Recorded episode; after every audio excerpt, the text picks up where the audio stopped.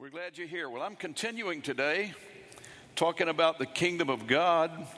This is the third message in this series. I began the year with this, and I hope that you are, by now, have memorized my text. If you haven't, um, right now is a good time. It's found in Matthew chapter six, verse thirty-three. Everybody read it with me if you will. But seek first the kingdom of God and his righteousness, and all these things shall be added to you. Let's do that again, shall we? But seek first the kingdom of God and his righteousness, and all these things shall be added to you. I want to deal this morning, and I, I won't I won't be very lengthy, but I do want to deal with uh, three things. First of all, the priority of the kingdom, and then I want to deal with the potential of the kingdom. And third and finally, I want to deal with the power of the kingdom. I've already talked to you quite a bit about my first point, the priority of the kingdom message, and I've shared with you that our Lord Jesus came preaching the kingdom of God. If you read the four Gospels, you'll find that that's what he, that, that was his message. That's what he, when John the Baptist introduced him to the world, he started by preaching the kingdom of God. In fact, you will find either the word kingdom or king or something related, uh, something that has that root word in it. You'll find it two hundred eighty times in two hundred sixty chapters of the New Testament. That's more than one per chapter. So you get the idea that the kingdom of God is prominent in the in the scriptures, right? Um, I just want to read one passage to you today that I think is very important along this line, talking to you about the priority of this kingdom message, and it's from Acts chapter one, verses one to three. Listen to this.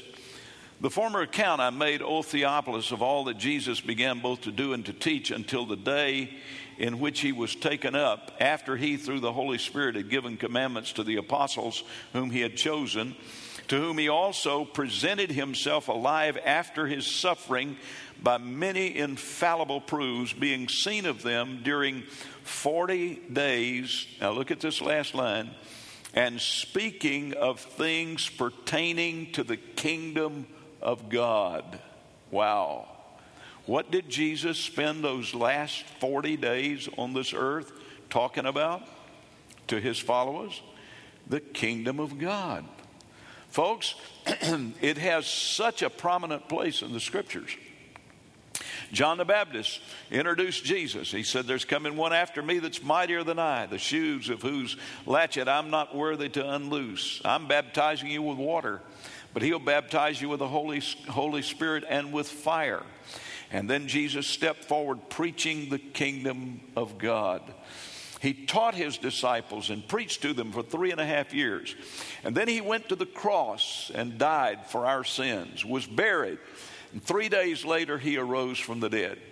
He could have ascended right back to heaven then and his work be over. However, Jesus chose to spend forty more days here, giving infallible proofs, so many proofs that, you know, you, you just have to be purposely blind and deny the fact of the resurrection of the Lord Jesus Christ. You, you just have to want to not believe it, because he left us so many proofs of the resurrection. And, and, and we could spend we could spend a whole hour just lecturing on the proofs of the resurrection, and they're they're many and and they're indisputable. But the thing about these forty days that he spent, not just to make sure everybody saw and realized that he had been raised from the dead, but to teach them again specifically, to hone in, to to to, to direct. You know, the last words of people are so important. I have been on many occasions with people as they slip from this world into the next world. And um, I, I've I've observed families, and and especially those those last words that people speak. They're they're so conscientious to, to hear them, to get to them, to listen to them. They'll they'll get close to hear what what they're saying. Those words are so important.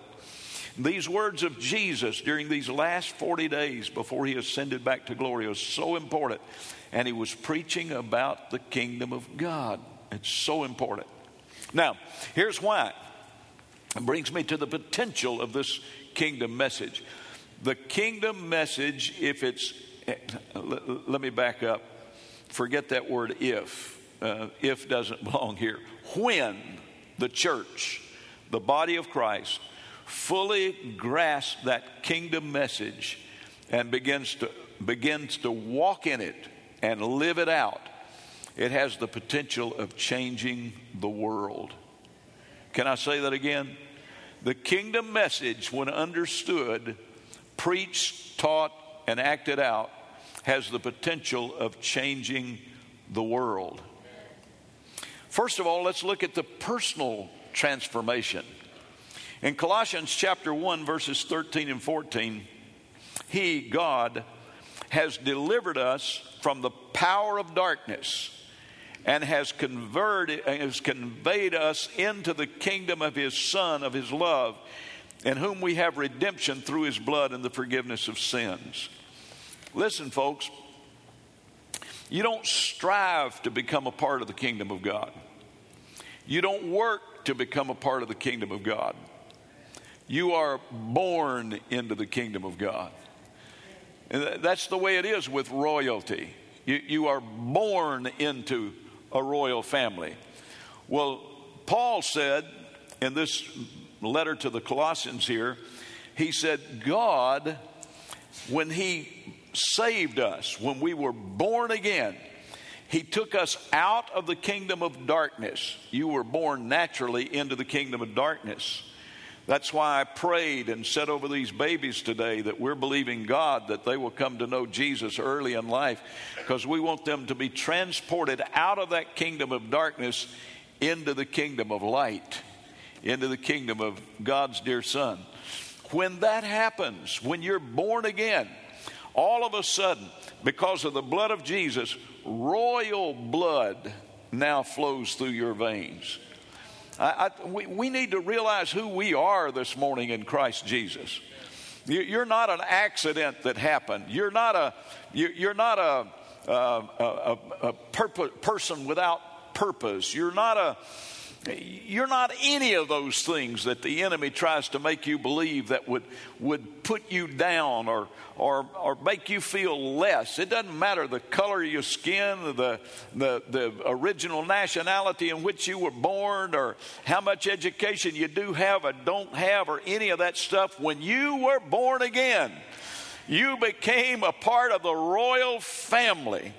The blood of Jesus Christ flows in you. You are a son of God. You're a brother of the Lord Jesus. You are an heir and a joint heir with Jesus Christ. You're royalty. Glory to God. Hallelujah. Oh, glory. We just need to start acting like it. Amen. I um, I, I, want, I once uh, read a about a, a guy, and of course uh, you'll see when I give you the uh, details here uh, that it was a long time ago, but a guy was trying to describe one of the greatest thrills he had when he was a child. And uh, well, let me just read it. Here's what he said. He said, one of my greatest childhood thrills was holding the reins of a team of prancing, dancing horses as they pulled a wagon. I can tell you, driving in an automobile cannot compare to the thrill of feeling the flesh and blood of a spirited team of steeds ready to obey every wish as you pulled on those reins. Wow. Uh, he said, he said that, that was one of the greatest thrills of my life. Now, I've never driven a team of spirited horses, but I have ridden a few horses, not a lot, but a few. When I was a little boy, I was visiting my aunt, and um, she had a neighbor. She lived out in the country, and she had a neighbor who had horses. And he was out walking one of the horses. I think he was just kind of cooling him off. He'd been riding him, and and uh, he get, he let me ride him. And uh, of course, he was holding on to him when I got onto the horse, and, and he told me, because this was a high-spirited horse, he told me, he said, now, son, whatever you do, Do not cluck to this animal. Do not go. Do not, do not do that. This horse is high-spirited, and this horse will immediately bolt. And so whatever you do, don't do that. He shouldn't have told me not to do that. Because I suddenly had an irresistible urge to find out what he was talking about. Thank God I did live to tell about it. But he never let me ride a horse of his again. And uh, he was very, very upset. But I, but I do know the feel of that, that animal that's high-spirited and just ready to go. Can, can I tell you this morning that the same man who said that, he said the greatest thrill in life is the liberation and dominion in this world is sensing the vibrant life of Jesus Christ flowing in your spirit, your mind, and your body, making you free from every tormenting habit and phobia and fear. Listen to me this morning, church. If you've been born again, God has given you the reins. To the to, to the power in this kingdom. And he said, let's go. You ought to ride victorious over the world, the flesh, and the devil from here all the way to heaven. Glory to God. We're, we're, we're on a journey that ought to be exciting and thrilling. Amen.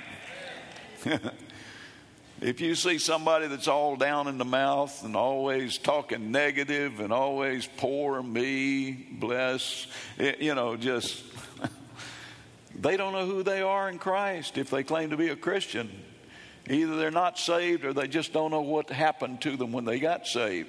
Because this this this is exciting. When when you realize that you've been transported out of the kingdom of darkness into the kingdom of light, and you're now a child of God, royalty, praise God.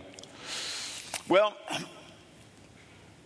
that's the way it started out, and that's the way God intended for it to be. However, dominion was lost for a while, but it was regained in Christ. Let me read to you from Romans chapter five, verse seventeen. Listen carefully. For if by one man's offense death reigned through the one, much more those who receive abundance of grace and of the gift of righteousness will reign in life through the one, Jesus Christ. The Amplified Version says we shall reign as kings in life. Hallelujah. That, that's what, that's what the Lord purchased back for us. That's, that's what we have and who we are in Christ if we've been born again. We're supposed to be reigning in this life. Most people, when you start up start talking to them about reigning in the kingdom, they, they're thinking immediately. They put it so future tense, it's way out there into the millennial kingdom. Well, I'm excited about the millennial kingdom too. That's when we're going to reign on the earth with Jesus for a thousand years. That's going to be a wonderful time. But listen, folks, he didn't leave us without something to do with the rotten here and now. Notice he said we shall reign in life now, as kings with the Lord Jesus. Now, now, not just future tense. We're going to do that, all right. It, in fact, it's wonderful. We get with the, there's going to be a rapture, and and um, I'm sorry if you don't believe in the rapture. Um, it's I'm not going to argue with you about it. Everybody's entitled to their opinion, and you can believe whatever you want to. If you want to stay here for the tribulation, more power to you. But uh, but um, but there's some of us that you know. I'm so pre-trib, I don't even eat post-toasties. I, I believe I believe Jesus is coming, and I believe he's coming soon. And we're going to go be with him for seven years while the wrath of God is poured out on this earth. And then we're going to come back with Jesus, and he's going to he's going to set his foot down in Jerusalem. They can argue about Jerusalem all they want to. It is the capital. And it's not just going to be the capital of Israel. It's going to be the capital of the kingdom of God. because Jesus is going to take over. Boy, glory to God. That's going to be good, isn't it? And he and he's going to sit on the king uh, on the throne of David and rule this earth, and we're going to rule and reign with him. That's wonderful. But listen, we're in school now preparing to reign with Jesus on this earth for a thousand years. This this is our this, this is preparatory. We're getting ready. We're learning. We're Your position in the kingdom is going to be determined on how you exercise kingdom authority now in this life. I've already asked God to let me be governor of Georgia when we get to the kingdom. Now, I hope I don't wind up in six silos over Hepzibah. You know, but we're preparing now for, for, so that's why this is so important. Now, I know we lost a lot through the fall. In fact, First John chapter two and verse sixteen says, "For all that's in the world, the lust of the flesh, the lust of the eye, and the pride of life is not of the Father, but it's of the world." And that's where the first family failed. God gave them dominion. They set up. They were ruling this world. God gave them that when he created them. You can go back and read it in Genesis. Read the first couple of chapters, and you'll see that God gave them dominion over everything. And told him, said, "Here, rule it." But then Satan came along. And and God had given dominion over everything, but God put one thing out of bounds for them. He said, "The tree of the knowledge of good and evil, you, you don't eat of that tree. That that's mine, and that's off limits for you." You see, God gives us the power to choose. Nobody serves God because they have to. Everybody serves God because they choose to. And if there hadn't been something else for Adam and Eve to choose, then they would have been like robots or automatons, or, you know, that they would have been without a choice. So God gave them a choice by, by putting that one tree off limits. But Eve got to looking at that tree, and she saw that the fruit of the tree of the knowledge of good and evil was good for food, and so she lusted after that fruit. You can sit, read that in Genesis three six. So so it affected her body. Secondly, she was tempted in the soulish realm. The fruit was pleasant to the eyes, and the Bible said that Eve desired to eat of that forbidden fruit. That desire was constituted, if, if followed through, would constitute a rebellion against God.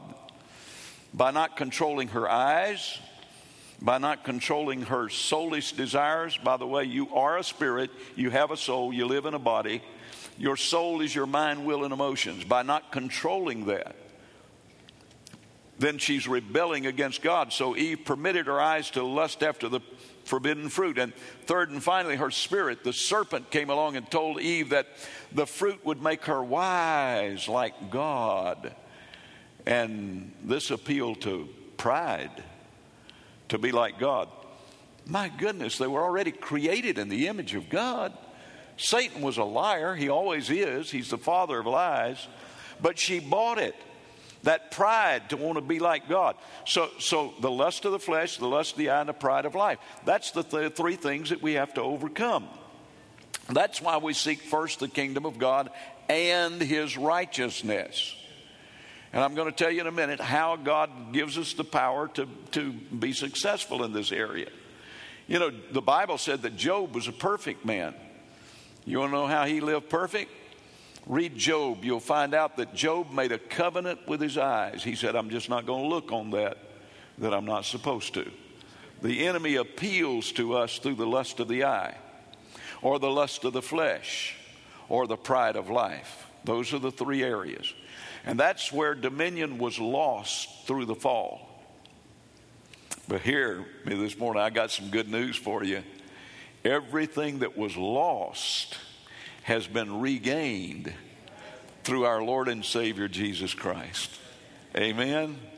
He's called the second Adam, and he didn't fail. Of course, Adam went along with Eve. In fact, he did it by choice. She was deceived. He he he walked right into it, willing to rebel against God with her. but in Christ. Let, let me read this passage to you from Romans chapter five, verse seventeen. I read it just a minute ago, but I want to repeat it. I want you to get this. For if by one man's offense, that was Adam, death reigned through the one, much more, say much more, much more those who receive abundance of grace and of the gift of righteousness will reign in life through one, the one, Jesus Christ. Or as the Amplified says, shall reign as kings in life. Hear me this morning, church. God intends for you and me to live in victory over those three areas, body, soul, and spirit. He intends for us to be victorious. And we can if we'll only seek first the kingdom of God and his righteousness. That's why it's so important. First thing you ought to pray for every day. When Jesus taught us the Lord's Prayer, the first thing he told us to ask for was for his kingdom to come and his will to be done. Remember that? Start off by praising the Lord, our Father who art in heaven, hallowed be thy name. But before you even ask for food for daily bread, you ask your kingdom come, your will be done. Jesus said, if you'll seek first the kingdom of God and his righteousness, I'll take care of all his other things. You don't have to worry about those. You do not have to worry about those. Anybody worry in here? Do we have any people in here that you just naturally worry? You just can't help it. You just worry. You just worry. Seek first the kingdom of God and his righteousness and turn all this other stuff loose. God's going to take care of it. Amen? Now, let's look at the collective potential. That was the personal potential. The, per, the, the personal potential of grasping the message of the kingdom of God is that you can live victorious over the world, the flesh, and the devil. Body, soul, and spirit. You can be victorious. But look at what we can do collectively. Ephesians one, twenty-three, twenty-two and twenty-three says, and he, speaking of God now, put all things under his feet and gave him, talking about Jesus, to be head over all things to the church, which is his body, the fullness of him who fills all in all. Wow. Did, did, did you hear that? Did you grasp that? God the Father has declared that there's a name that's above all names. His name is Jesus. He earned that by giving his life for us. And there, that, that name's above every name. And so God said, I'm turning everything, the whole kingdom, over to Jesus. And Jesus said, I'm sharing that with my body, the church. Where's Satan supposed to be? Under our feet. Praise God. Under our feet. Look under your feet. That's where the devil belongs. Right under your feet, under your feet. Jesus has already defeated him. All he can do. Bible said he goes about as a roaring lion, as a roaring lion. Doesn't say he's a roaring lion, as a royal, roaring lion. He's a toothless roaring lion. That's all he can do is roar. That's all he's got. Now his roar will scare the daylights out of you if you don't know who you are in Jesus. Amen. It, it, you you got to get the boldness of David when he walked out there at Goliath. Everybody else was scared to death. Whole armies were pinned down because of Goliath. David said, I'm not afraid of that guy. He's an uncircumcised Philistine. I've got the covenant of God. My Lord, me, God, and a slingshot can handle any giant. Amen. And, and, and when you realize who you are, you and Jesus can handle any devil that comes your way. Any demon, any demonic power, any force of Satan. The very devil himself does not have the power that resides in you through the name of the Lord Jesus Christ. Glory to God.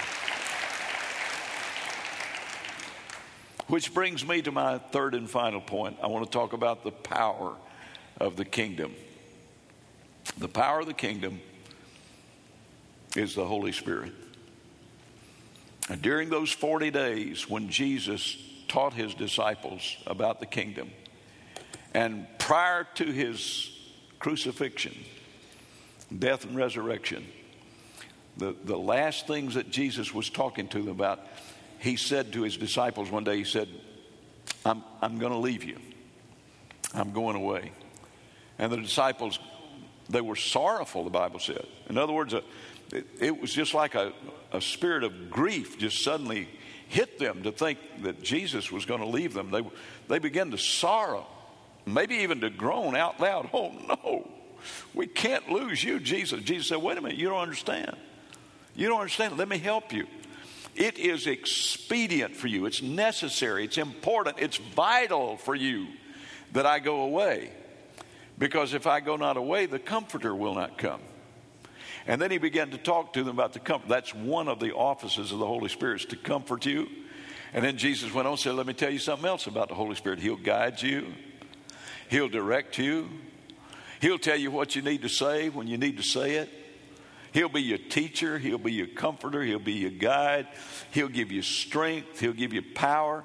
In fact, Jesus said, "Here's what I've taught you for three and a half years. I'm spending forty more days just pouring into you.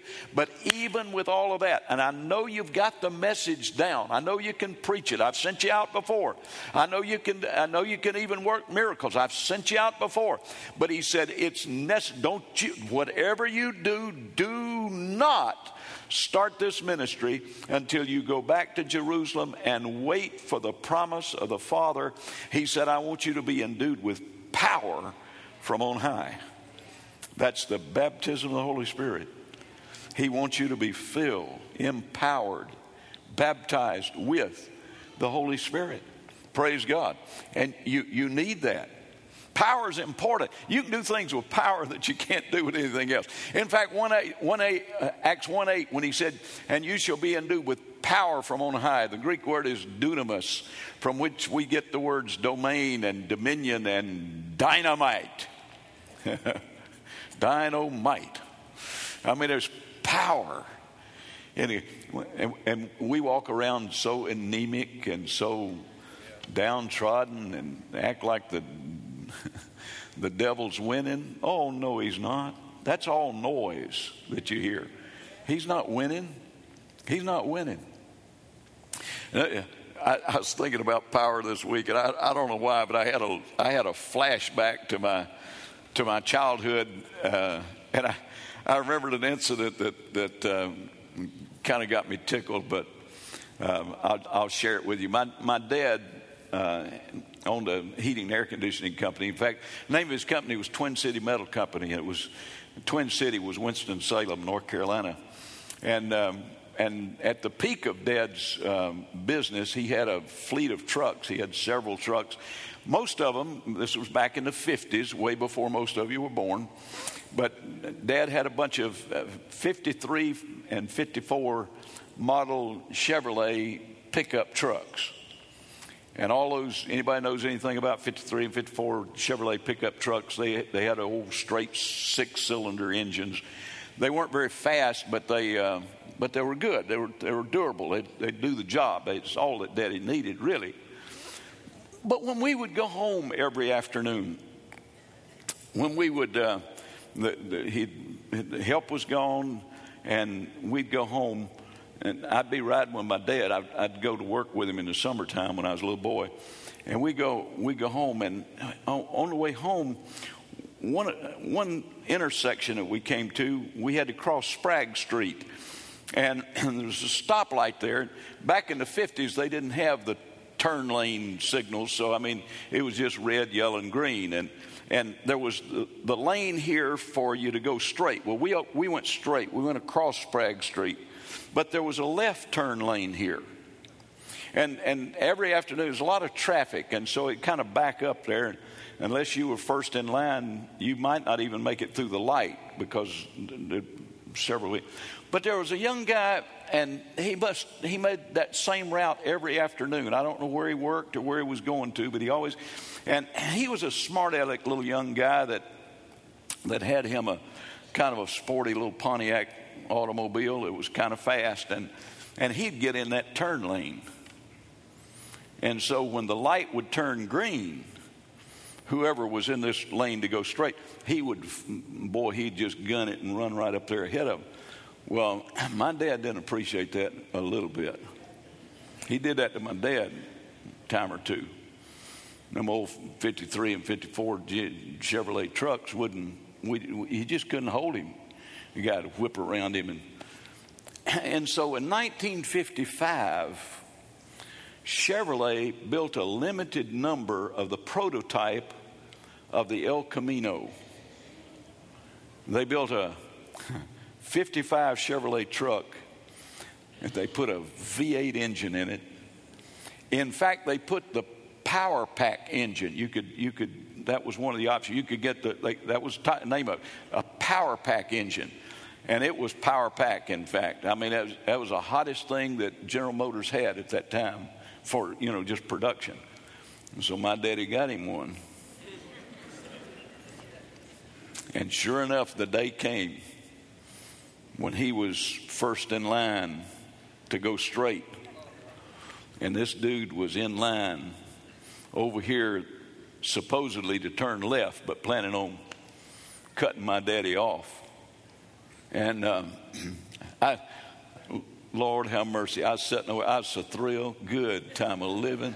Well, I said, boy, it's on. It's, it's this. This is gonna be good. This, this is gonna be good. Boy, I, I was eating this up. I, I couldn't have been more thrilled if I'd have been at a drag race. I'm telling you. Sure enough, that light turned green, and my dad shot out of there, and that guy gunned it with his Pontiac. And Daddy was a nose ahead of him, and that guy gave it everything he had, and Dad kept just pulling. He could not catch my dad, and he was so determined to pass my dad. I don't know how fast we were going, but we were flying.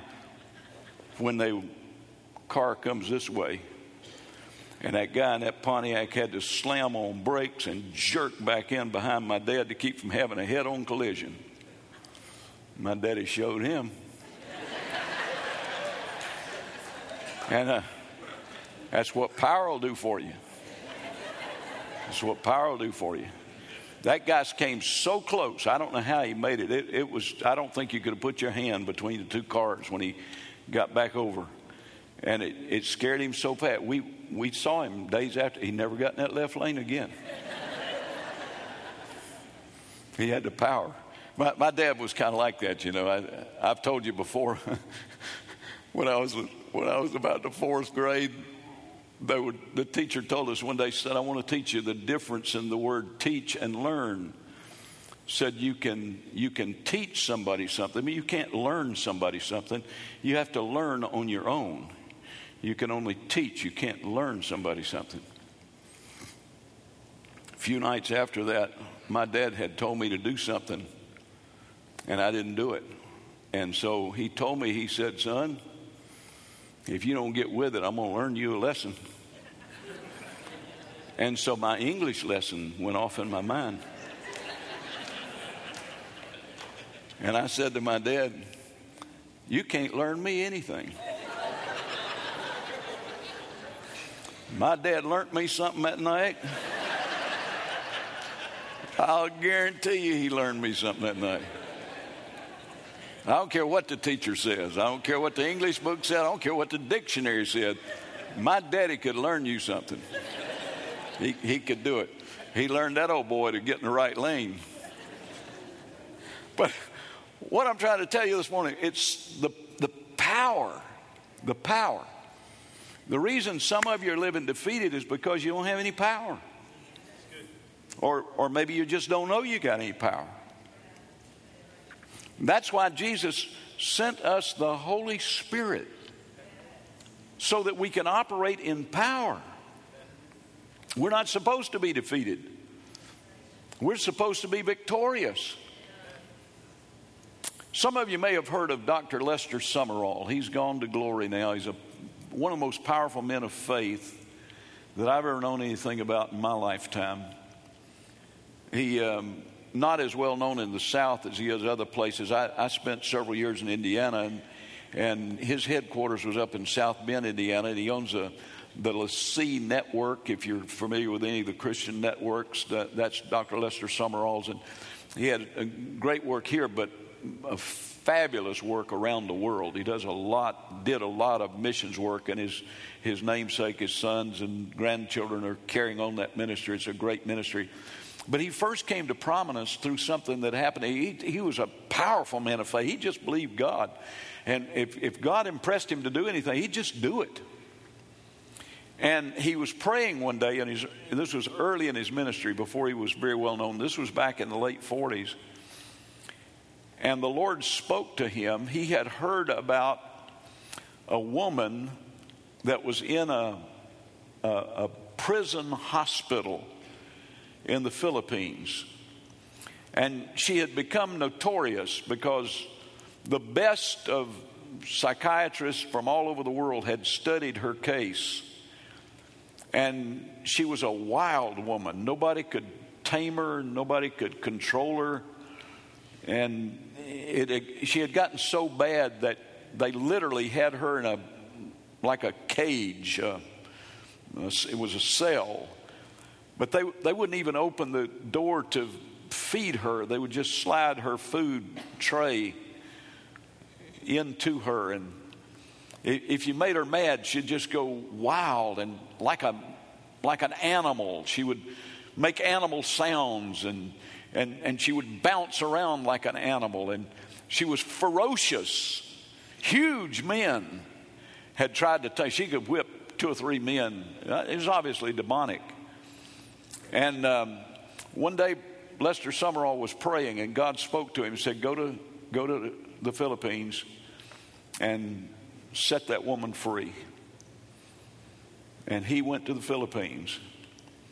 And it took him a while to get through all the red tape and the and all of the government stuff. And they checked him out to see who he was and everything. And and when he finally got the okay from the government to visit this woman, they tried to tell him at the prison. They said, "Please don't do that." The guard said, don't don't do that. You're risking your life. If you go in there, that, that woman's, she's liable to rip you in shreds. She's whipped men much bigger than you are. You just you just shouldn't you shouldn't do that." The warden tried. Everybody tried to talk him out of it. But he said, "No, God sent me here." And um, he finally got them to let him in her cell. And sure enough, she went into a mad rage that they had seen so many times. He just stood there as calm as he could be, pointed his finger and said, "In the name of Jesus, Christ of Nazareth, whose I am and whom I serve, you hold your peace and come out of that woman." She went into all kind of contortions and finally fell limp on the floor. And then he touched her and prayed for her healing. And she was perfectly normal when she got up from there. She was known all over the Philippines during that time because news reporters reported. They, they had reported her at her worst state, and so they reported her now after her conversion and after her deliverance. And they saw her, and it opened the door for, for the gospel in much of the Philippines. It's a mighty, mighty, mighty thing of God. I, I just, I tell you that little incident. There are many, many more in his lifestyle. But I want to tell you, he was a man that operated in the power of the Spirit. And he, he said he was praying one day.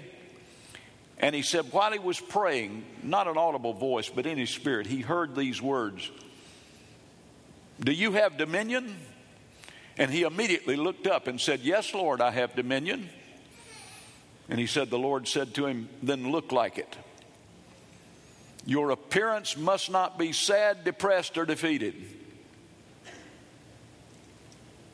And then he asked him a second time. He said, "Do you have dominion?"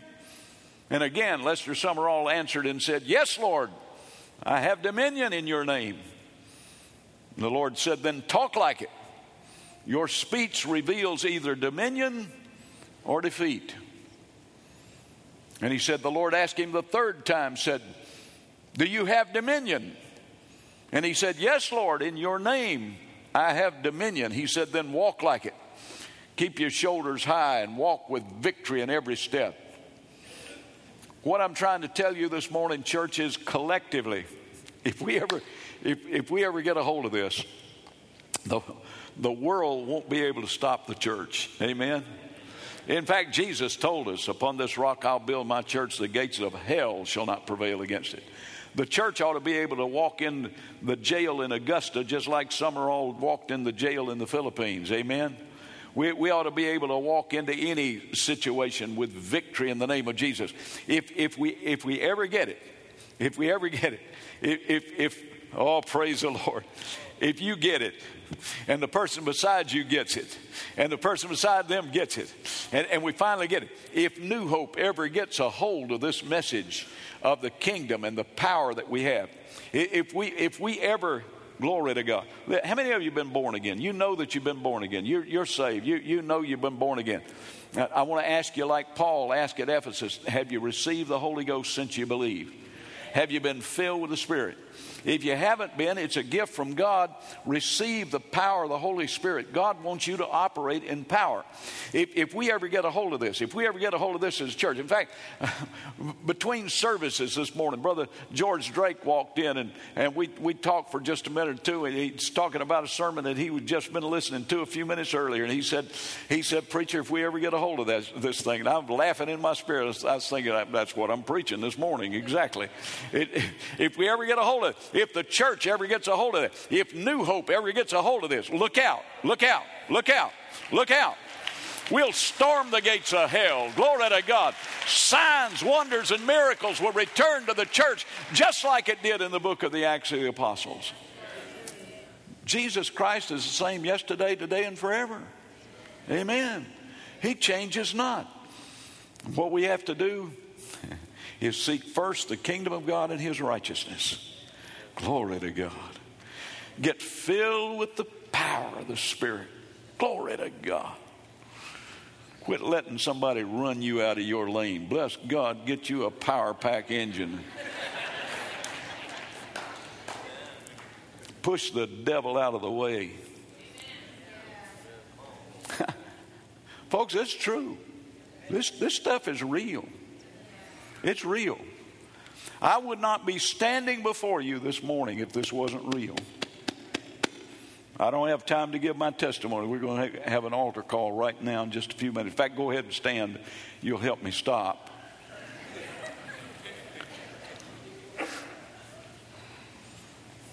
I was on the front page of the Winston-Salem Journal-Sentinel on August the nineteenth in nineteen fifty-three.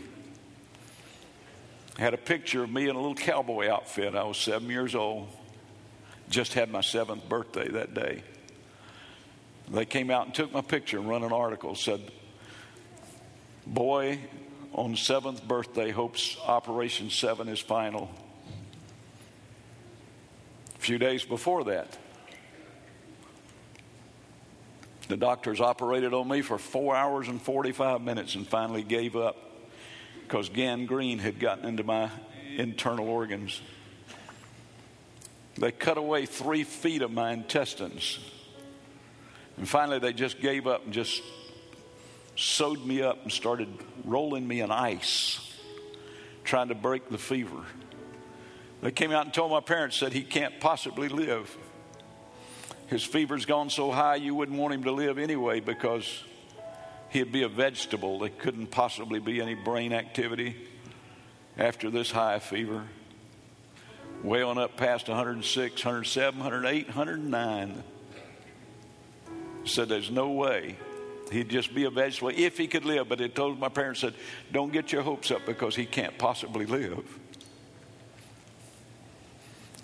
But the Church of God gathered with my mom and dad outside the recovery room. While they were bathing me in ice, they bombarded heaven with the powerful name of Jesus. And at the point where I was supposed to die, I regained consciousness singing, when God dipped his pen of love in my heart. Wrote my soul a message. Some of you remember that old song out of the old Redback hymnal. I'd sing it a while, then go unconscious. I'd come back to and sing it some more and go unconscious. And finally, I regained consciousness and stayed awake, completely healed by the power of the Lord Jesus Christ. I would not...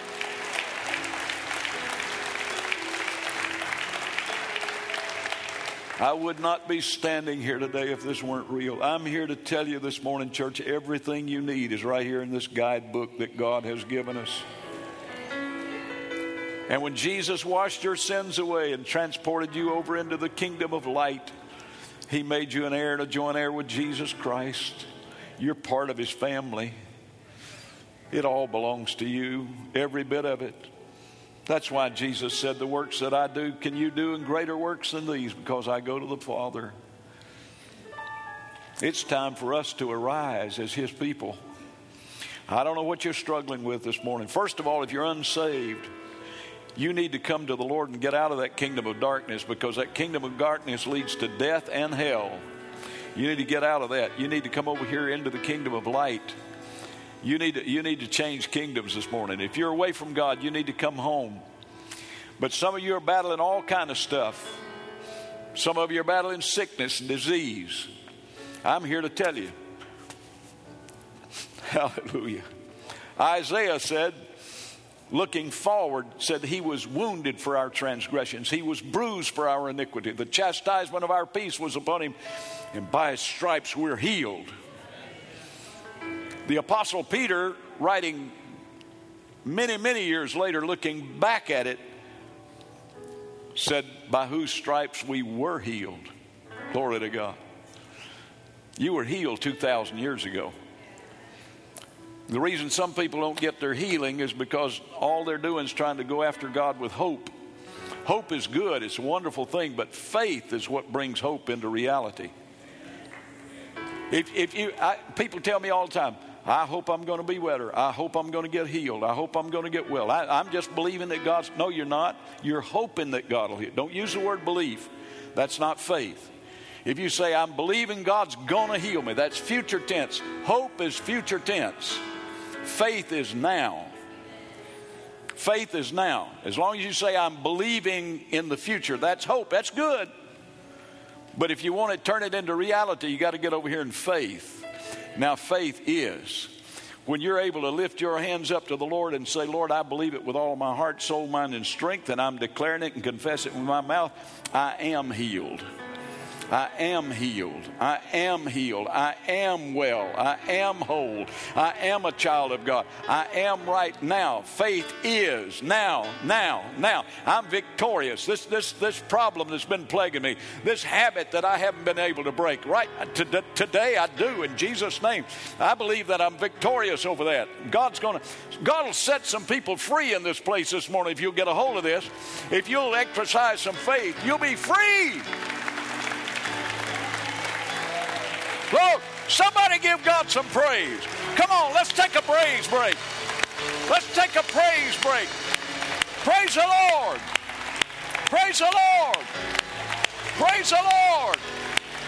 Glory to God, glory to God, glory to God, glory to God. Hallelujah. I want the prayer team to come quickly, if you will. Come on, prayer team.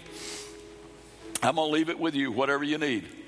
If you need the baptism of the Holy Spirit, you need to just come and receive it this morning. You don't have to seek for it. It's a gift. How did you get saved? You received salvation. Romans ten nineteen, if thou shalt believe in thine heart and confess with thy mouth, that's what it is. You believe in your heart, you confess it with your mouth. You'll be saved. With the heart, man believes to righteousness, and with confession, with the mouth, confession is made unto salvation. It's a gift. You can't earn your salvation. Jesus already bought it for you. You can't earn the baptism of the Holy Spirit, and you need to quit seeking for it. Why would you seek for a gift? It's, it's already been given to you. Amen. Travis, come up here. Uh, if, if if if Travis needed a Bible, and I said, I said right there, just stop right there. And I said, Brother Travis, here's here's your Bible. You can have mine. What if you just fell down on your knees and started saying, oh, please, Brother Bowen, please give me that Bible. Could I please have that Bible? And I say, here it is, Travis, you can have it. But he falls back down on his knees and starts saying, oh, please. You know all he has to do to have the Bible? So receive it. Amen.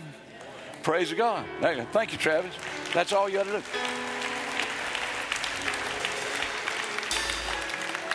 If you need the power this morning, that's all you got to do is come and receive it. The power's here. We we used to sing an old song, and I I, I didn't realize how how off base we were scripturally. We used to, some of you old timers remember this. Oh Lord, send the power just now. Any of y'all remember that? Oh Lord, send the power just now. Oh Lord, send the power just now.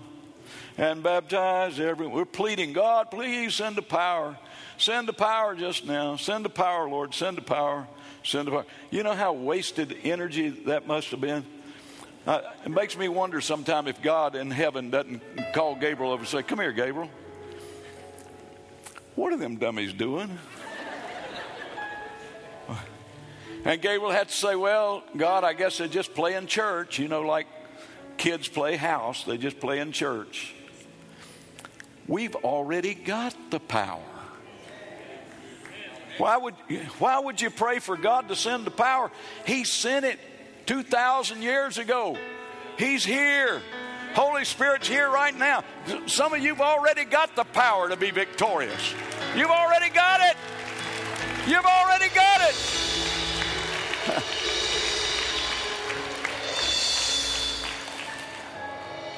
If I don't sit down, I'm going to preach all day.